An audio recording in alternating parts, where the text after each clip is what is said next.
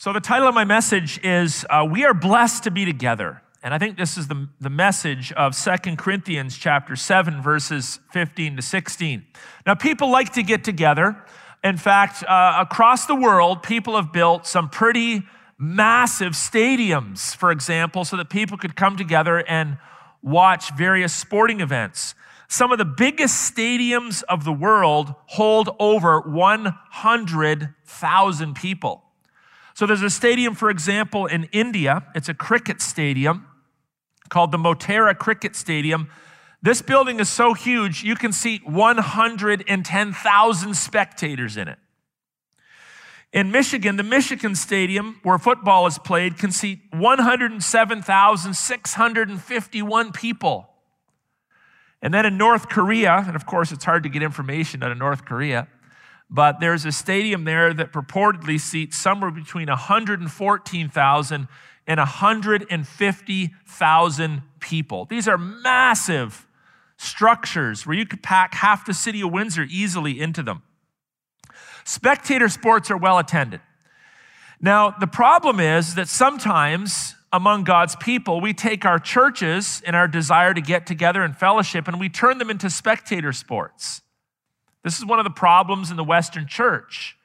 And I think it's one of the reasons why people are so eager to get on Zoom church because they're used to just spectating at church. It really makes no difference whether they're watching the show live or they're watching it online because many people in the North American church have a spectator mindset. The mindset that says, no, I come to observe, not to serve. You know, I'm here to watch, I'm here to benefit, but I'm not really here to connect. I'm not really here to pour out my time, talents, and treasures for the cause of the kingdom. Now, we all know that it's open season on the church. Deer hunting season just ended in our province, and it's open season on the church. People like to pick on the church, and they always have. And one of the, the recycled assaults it's not particularly new. One of the recycled assaults that people often levy against large churches like ours is that well, we're just about spectatorism. We're just a big, we're just a big box church. Some would say we're a mega church, hardly. But we're just a church where people come to observe. And why is it necessary for us to meet? Why is it necessary for us to fellowship together? The reality is, is that some large churches are spectator sports. But you know what? I've been in some small churches that are also like spectator sports. When I was a younger pastor, I was serving in a church, and shortly after my arrival, uh, the leadership of the church got together and they said, You know, we have, I don't know what it was, 100 people or something on our membership list that haven't been to our church in years. So they divided up the leaders of the church and we went out to visit different people and say, Look, you know, church means something. You haven't been to church for two, three, four, five, six, seven years you know, what's up? And it was amazing how many people were offended by that. They said, this is, this is our church. How, how dare you try to take us off the membership list? And we're thinking to ourselves, you don't even come to our church anymore. And when you do, you certainly don't serve. You're not even known in the life of our church. This is a problem across North America. And we're going to learn today that church is not a spectator sport. We're going to be reminded, and of course, we can find this in the broader teachings of the New Testament, that the church is a spiritual family. How many years would it take before you got into trouble with your family if you never showed up for dinner, never donned the doorstep anymore, never had a conversation? I mean, that would be ludicrous. If I never showed up to my home, never spent time with my wife, my children, you would all say, man, what an incompetent husband, what an incompetent father. And yet we have Christians that think it's perfectly normal to just spectate from the sidelines and not participate in the life of the church. And yet we're going to learn in this passage today that we are blessed to be together as a church family. We are so blessed to be together as a church family. And in this text, we're going to discover three blessings of church life. And here's the first one talk about practical the blessing of mutual encouragement. We all need to be encouraged. And one of the things that we receive when we gather as the body of Christ is the blessing of mutual encouragement. As Paul teaches the church, he begins by admitting to the tough struggles of ministry. Ministry is tough. Serving the Lord Jesus Christ is tough. And there's two reasons why it's tough. You'll see this in the text. The first is external threats, attacks, accusations, falsehoods from without. The second one is in, internal fears, our own doubts, our own lack of courage, our own lack of faith can erode our faith in the Lord Jesus Christ and our desire to want to serve Him and be together with God's people. Look what the Bible says, beginning with verse 5 of chapter 7. For even when we came into Macedonia, that's the region within which they would travel through to get to Corinth, our bodies had no rest. Why? Why were they so depleted? It says, but we were afflicted at every turn, fighting without external threats, and fear within internal doubts. But God, who comforts the downcast, comforted us by what? What does it say? By the coming of Titus. And not only by his coming, but also by the comfort with which he was comforted by you, by the church. As he told us of your longing, your mourning, your zeal for me, so that I rejoiced still more. You know, we often speak in our churches of the God of comfort. We talk about God's comfort, God's presence, the blessing of relationship with God, and that is absolutely and totally true. You can be on an island all by yourself, and God can bring great comfort into your life. But sometimes we get a little more, shall we say, super spiritual than we perhaps should be. And we fail to acknowledge that God uses human structures and human beings and circumstances to bless us and encourage us. God uses people. So, yeah, on one hand, we could say God is enough, Jesus is enough, and that's true. But the New Testament also teaches us that God uses people to provide us with that enough that we so desperately need to continue to flourish. How does God comfort? Well, it says here, God comforted them by the coming of Titus. Titus showed up as God's agent, as a man of God to teach and minister in the church. And the church was comforted by that, and Paul was blessed by that. And then as Titus poured out his life, preaching and ministering in the Corinthian church, he was encouraged by the Corinthian church and then took that back to Paul. You see, we are incarnate beings. We're physical entities. We're social beings and relational beings. We don't do well in isolation. We don't do well outside of community. The biblical vision is not me and Jesus just hanging out all by ourselves all the time. The biblical vision is that we would have this radical understanding that we are part of a body, a spiritual family. And just as Titus blessed the church, I should bless you. And just as the church blessed Titus, so you bless me. And then we bless the people around us. There's a mutuality to ministry. Titus stepped into the room physically and was a huge blessing to the church and others. Titus also then went back to bless Paul by testifying to God's work among the Corinthians. He talks about their longing, their mourning, their zeal for him. And that just caused Paul to rejoice all the more. He was energized, he was equipped by the people of God to do the work of the ministry. Church, we need to understand that God uses people to comfort people. God uses people to comfort people. Yes, God works through his Holy Spirit and the presence of Christ. And, and yes, in extreme circumstances, we may find ourselves all alone and it's just God and me. But in the daily rhythms of life, God's plan and purposes and patterns is for God's people to comfort God's people. We do that through presence, as Timothy gifted the Corinthian church with. We do that through testifying to God's work among us. And fortunately, we live in a culture where there's many opportunities for us to do that kind of encouragement with one another. A well timed phone call can be a huge blessing. A walk in the park can be a huge blessing. A kind text message can be a blessing. A nicely written letter can be a blessing. But primarily, we bless each other through presence, through mutual ministry, just as we do in our families. We need to work hard then at incarnational ministry. If you think about it, even the ordinances of the church, the Lord's Supper and baptism, are very incarnational.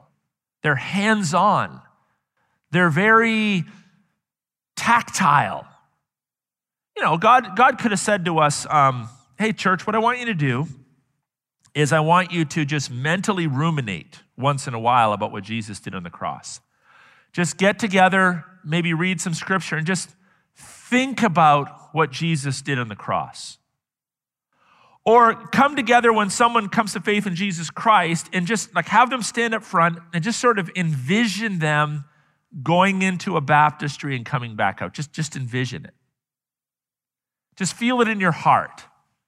Just think it in your mind. But God doesn't do that, does He? He calls upon us to pick up the bread and the wine and ingest it. He calls us to walk into the water and be immersed. There's this sense of physicality. We are embodied beings.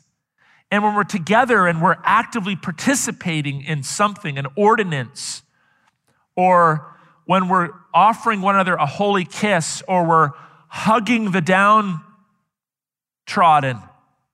We're with someone, even if we're not saying anything, we're sitting next to someone who's just experienced great loss.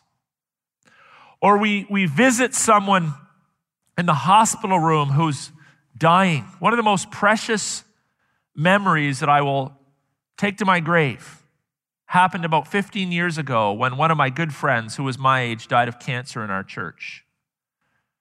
And we went to visit him in the hospital, two or three of us, and we served him communion. And he, he was so beat up by cancer when I, I, had to, I had to tip his head back and pour the communion juice into his mouth, and it all dripped down his chin. But he was, he was so blessed. You could tell he was spiritually nourished by that, by our presence and it was a gift to be part of that. I didn't just call the guy and say, hey, you know, see you on the other side. There's, there's a blessing about incarnational ministry. Now, what we're seeing in our culture is a movement, and I think it's of the devil, ultimately, is a movement away from incarnational ministry. And this didn't happen in the church, it's happening, it has happened in culture. And the church, not being thoughtful, not being conscious of what's going on in culture, I think is starting to adapt incorrectly to cultural norms. So, if you think about our culture, think about the things that have gone on in the last 20, 30, even up to 40 years that we're so used to them, right? We, we participate in these things. But if you actually step back and think about it from a biblical and historical spe- perspective, it's kind of strange. So we have, for example, uh, historically, when people have played games together, right? They, they come together, you throw the cards on the table, or you get out the board game, or you step onto the soccer field, or you get the football out. And when, when you're playing a game, you're doing it in the presence of someone else. And while these things still happen, there's been this massive uptake in video games. Now, video games in and of themselves are not like, you know, the devil's handiwork necessarily. I mean, some of them are. They're pretty, some of them can be pretty crass. But it's interesting how we've created a culture where people are essentially just entertaining themselves in the absence of physical presence around other people. And when you do that for hundreds of hours a year, that's going to shape and change your understanding of relationships. We have text messages, and they can be super convenient. But there's many people, their entire relationship is just text messages. Uh, we have virtual relationships. We have people, shockingly, that participate in virtual sex, which is a complete oxymoron. But they create false views of sex and then share images and whatnot, and that's supposed to provide some sort of sexual gratification. So, all of these things illustrate this movement in culture toward disconnectedness. You can have virtual sex, you can have a virtual dating relationship, you can play virtual games. And now we have the church saying, well, here's a good idea. Why don't we have virtual church? I mean, everything else is virtual. Why not have virtual church? It's getting so bad that there's a church in Oregon that has now result, resorted to virtual baptisms. So, what you do is you create an avatar, basically a digital image of yourself.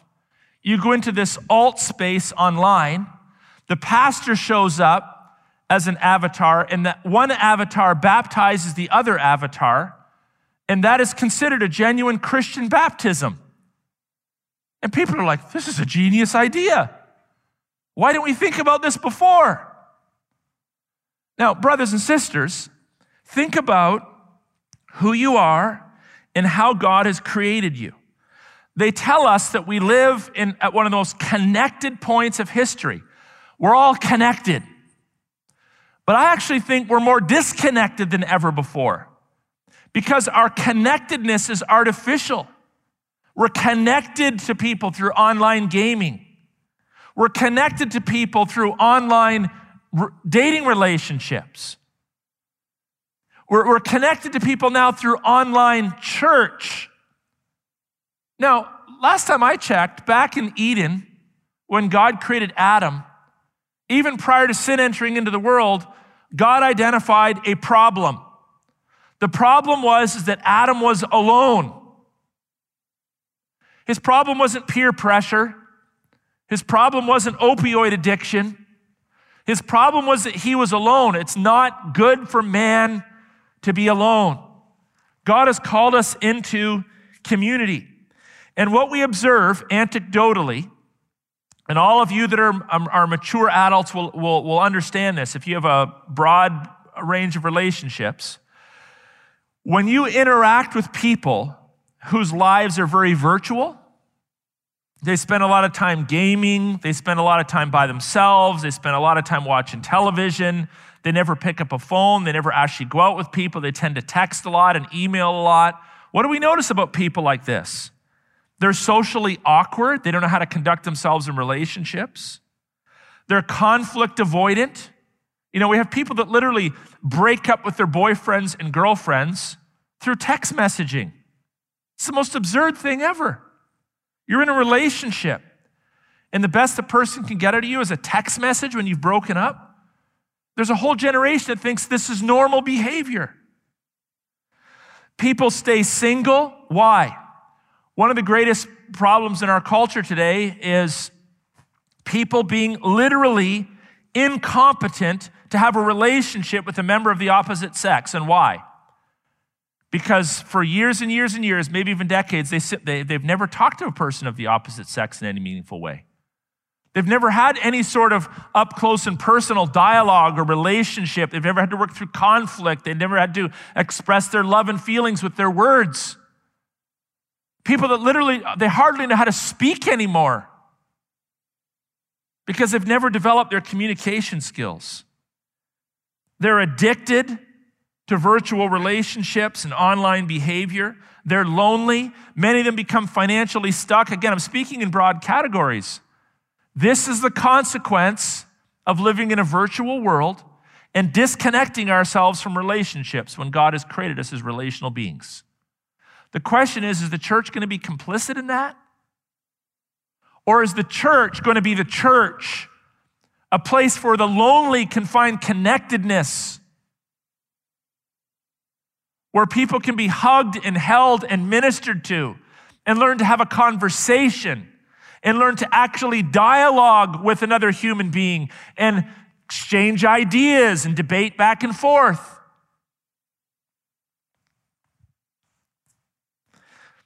one of the things that we need to understand about ourselves is all of us constantly need, this is the way I like to think about it, we constantly need to be adjusted. We're all a little broken, a little off. We're not quite where we need to be. And what relationships do is they constantly provide an adjustment, they adjust us. So when someone says something to us a little awkward, we, we adjust. We have to figure out how to respond. When someone confronts us about something, we adjust. We, ha- we have to respond. When someone encourages us, we adjust. We have to respond. When someone presents us with information, we have to fact check it and we have to consider it. People that are socially healthy, mentally healthy, spiritually healthy, are all people that are involved in a robust and expansive network of relationships. And what those relationships do is they always provide these, these micro adjustments to our behavior. This is why it's vital for us to be part of the family of God. How did Timothy was blessing the church through incarnational ministry. And as he spent time in this church, he, he heard them share their longings, their mourning, their zeal for the gospel ministry. And he blessed them and was blessed in return. It's fundamental in the body of Christ for us to be together. Secondly, there's a blessing of resolved conflict. Most of us are on some level conflict avoidant. Like, I don't think anybody gets up in the morning and says, you know what, I'd like to have some good conflict today. I'd like to have a good old fight with someone. We don't like conflict. It's, it's awkward. It's, it doesn't make us feel good. We like to avoid conflict. But we know this that in relationships, properly received, God uses conflict to help us to persevere, which we all need. We all need a little more courage, a little more grit. And He uses conflict to sanctify us. So we know, because we've already been studying this book for a while, that Paul had written a letter to them previous called the painful letter. We don't have a record of it. It would be fascinating to be able to read it. I was thinking about that last night. I'd like to be able to read it, but we don't have it. But some sort of a conflict letter had to go out to the Corinthian church, and it caused them pain. But Paul continues to come back to this because he had seen how this letter had served to sanctify and build up the church.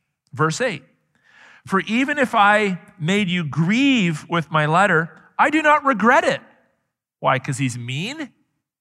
Because he liked to see them squirm and feel uncomfortable? No. Read on. Though I did regret it, for I see that that letter grieved you. So, humanly, he wasn't excited about seeing them in a, a point of a position of pain. Didn't like that. But he says to them, But because you were grieved into repenting. I think I might have missed a verse there. Let me reread beginning with verse 8. For even if I made you grieve in my letter, I do not regret it, though I did regret it, for I see that letter grieved you, though only for a while. And then here's that key insight. As it is, I rejoice, not because you were grieved, but because you were grieved into repenting. There was a redemptive benefit to this conflict that he had with his church. For you felt a godly grief, so that you suffered no loss through us. Hmm, that's a fascinating insight. And it's a great reminder in an age where, in many churches, as soon as the sheep are confronted by the shepherd, they flee to another church. They flee to another church. Happens all the time. When we're confronted by the Word of God, we tend to flee. And we have all our patent excuses while the Lord's calling us elsewhere. yeah, right. Maybe, but often no. No. Ah, we've outgrown the church. Okay? Maybe, but probably not.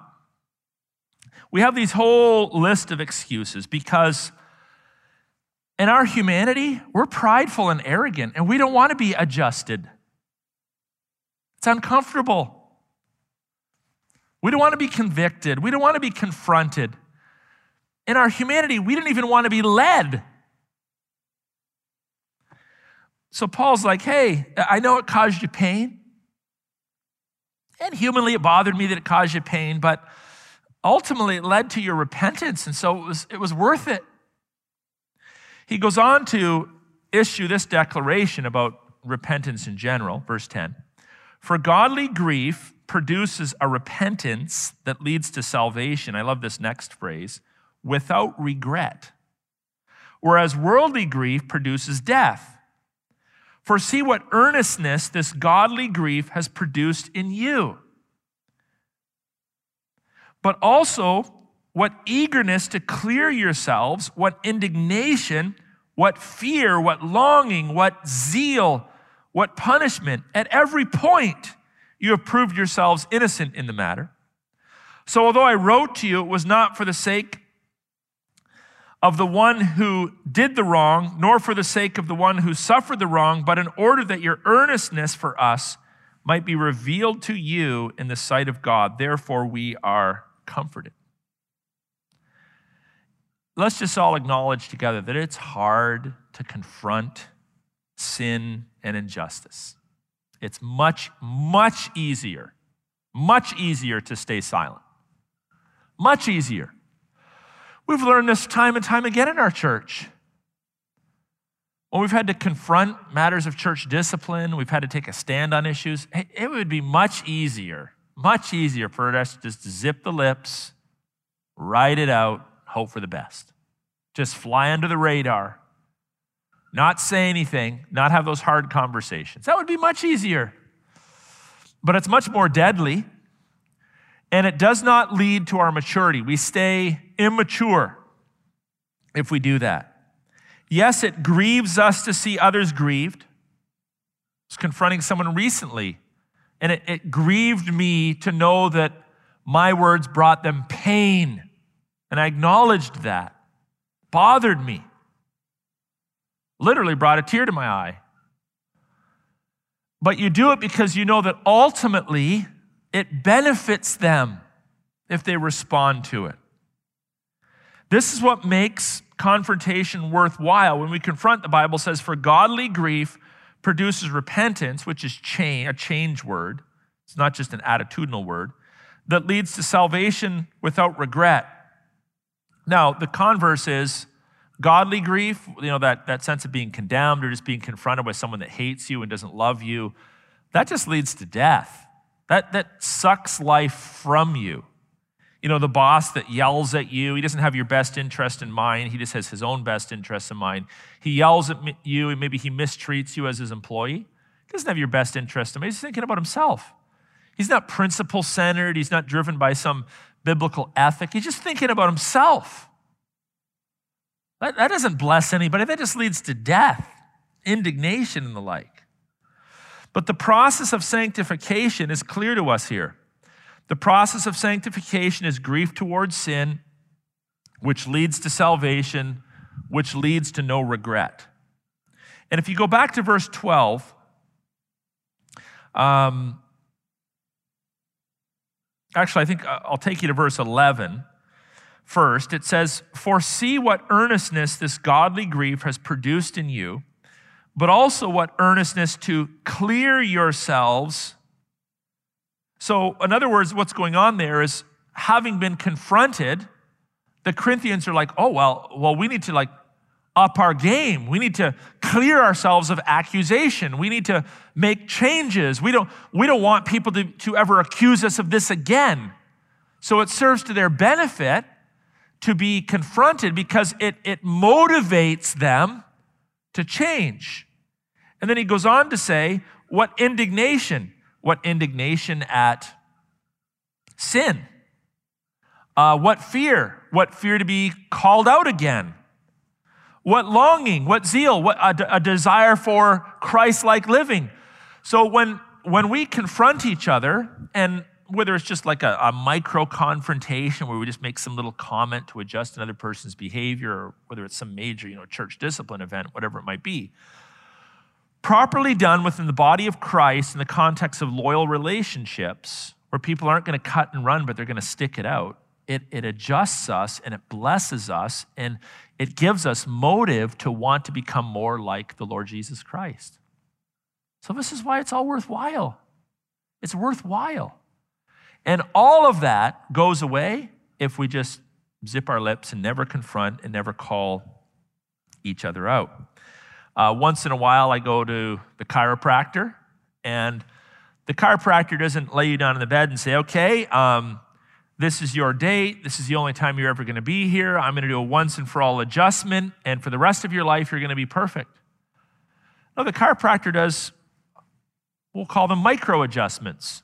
Does a little adjusting here, a little adjusting here, and then says, okay, I want you to come back you know, a week from now, or two weeks from now, or a day from now, or whatever it might be. And then you come back. And, and over time, as the chiropractor makes those micro adjustments, now everything's kind of in place and you feel healthy and functional. And it's the same in the church of Jesus Christ. No one is sanctified overnight. No one's sanctified overnight. You don't go to Bible college for three years and come out totally sanctified. You don't join a church and you know five years in you get your sanctification certificate. We're always in the process of being sanctified. I've been walking with Christ for over 40 years and I'm still consider, uh, discovering things about myself that God has not yet pre- didn't previously reveal that I need to change. We're always being adjusted. And this is all part of the sanctification process. And so we should embrace that. Our confrontation with one another is actually part of our growth in holiness. And then, third, there is the blessing of spiritual growth. This is why we need to be together the blessing of spiritual growth. The second part of verse 13 reads, And beside our own comfort, we rejoice still more at the joy of Titus. So, this is the preacher, this is the minister that was sent in, because his spirit has been refreshed by you all. For whatever boasts I made to him about you, I was not put to shame. But just as everything he said to you was true, so also our boasting before Titus has proved true. And his affection for you is even greater as he remembers the obedience of you all, how you received him with fear and trembling. I rejoice because I have complete confidence in you. Notice they received him with fear and trembling because they knew he was going to crack a whip or two. But because they were ultimately blessed by it, everybody ended up rejoicing. Paul loved to see people's lives refreshed. He loved to see people repent. He loved to see people grow in righteousness. It just blessed him. Titus loved it. It blessed Timothy. It blessed the church. And in the end, everybody won and was blessed as they saw each other being adjusted, being sanctified, becoming more like the Lord Jesus Christ. Sometimes we have this um, image in the life of the church that there's like the clergymen, you know, the, the Aaron Rocks, and they just stand up front and they tell us what to do and where to go and how to think. And, you know, they just feed directly from the font of God's grace. And then they, you know, dis- dispense it out to the underlings in the church we have this strange notion, probably from uh, Catholic history more than anything else, but that's not the biblical image of church. The Bible talks about authority, but I am blessed by you, and you're hopefully blessed by me. Because we're all ultimately brothers and sisters in Christ, we may have different roles to play in the church. I mean, Timothy came to minister and was ministered to. Think about that. Timothy came to minister and to be ministered to. Paul sent, or sorry, Titus came to minister and was ministered to. Paul sent Titus to the church, and through that, he was ministered to by the church. So both parties benefited. The church was blessed by Titus and Paul's ministry, and Titus and Paul were blessed by the church's ministry. Titus was refreshed by the church, and the church was refreshed by Titus. That's mutual ministry. So I, will just say, like, to, to use a very contemporary example, I, I believe one of the reasons why I'm feeling very encouraged and very strong right now in my faith and in my stance is because of you. Because of you. You're relentless in prayer. You're relentless in obedience to the Word of God. You're relentless in standing for truth. I don't think I could do this without you. So you might say, well, you know, thanks, Aaron, for taking a stand. Well, okay, you know, thanks for the encouragement. But to a large degree, you deserve the credit because it's your prayers and your encouragement to me.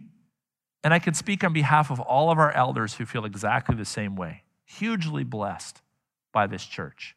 You're ministering to us as we are ministering to you. And this is the biblical paradigm we see here in the text.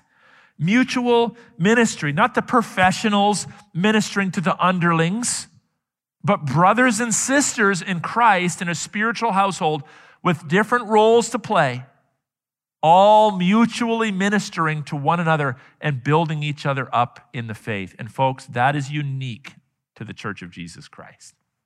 You're not going to find that anywhere else. And all other organizations and institutions are fundamentally founded on this notion of selfish gratification or satisfaction. Um, you know, whether you're in an educational institution where everyone's trying to, you know, one up the other and get a better review than the person next to them, or you know, get the principalship or the tenured professorship or whatever it might be. Politicking, it's all polluted by a measure of selfishness. But in the church, we mutually bless each other to the honor and glory of our true leader and king, Jesus Christ, God Himself. So, having witnessed this kind of growth, we can be confident of more to come. As you re enter this nasty world, let's remind ourselves of how beautiful it is to be part of the church. Let's commit ourselves to loyal relationships through thick and thin to bless each other and encourage each other in the faith once and for all entrusted to the saints. Let's commit ourselves to mutually encourage by being a presence in one another's lives and by testifying, as this church did, to God's sanctifying work. Tell those stories of what God is teaching you. Point people to the scripture passages that God's been blessing you with lately. Pray with one another. Tell your stories of God at work. Third, work through conflict. Be relentless in working through conflict. Resolution might take months or years, but don't cut and run. Don't bail out as soon as the ship starts to encounter some rough surges. Stick it out knowing that God will sanctify you through his people. And then find great joy, as this church found. Find great joy in the growth of others. God is sanctifying his church more than ever before in our lifetimes. I really believe that. And He will continue to sanctify us, continue to mature us as we stay faithfully obedient to the high calling of Christ. And part of that is about living life together as a spiritual family under the leadership of our ultimate Father, our God, and our Savior.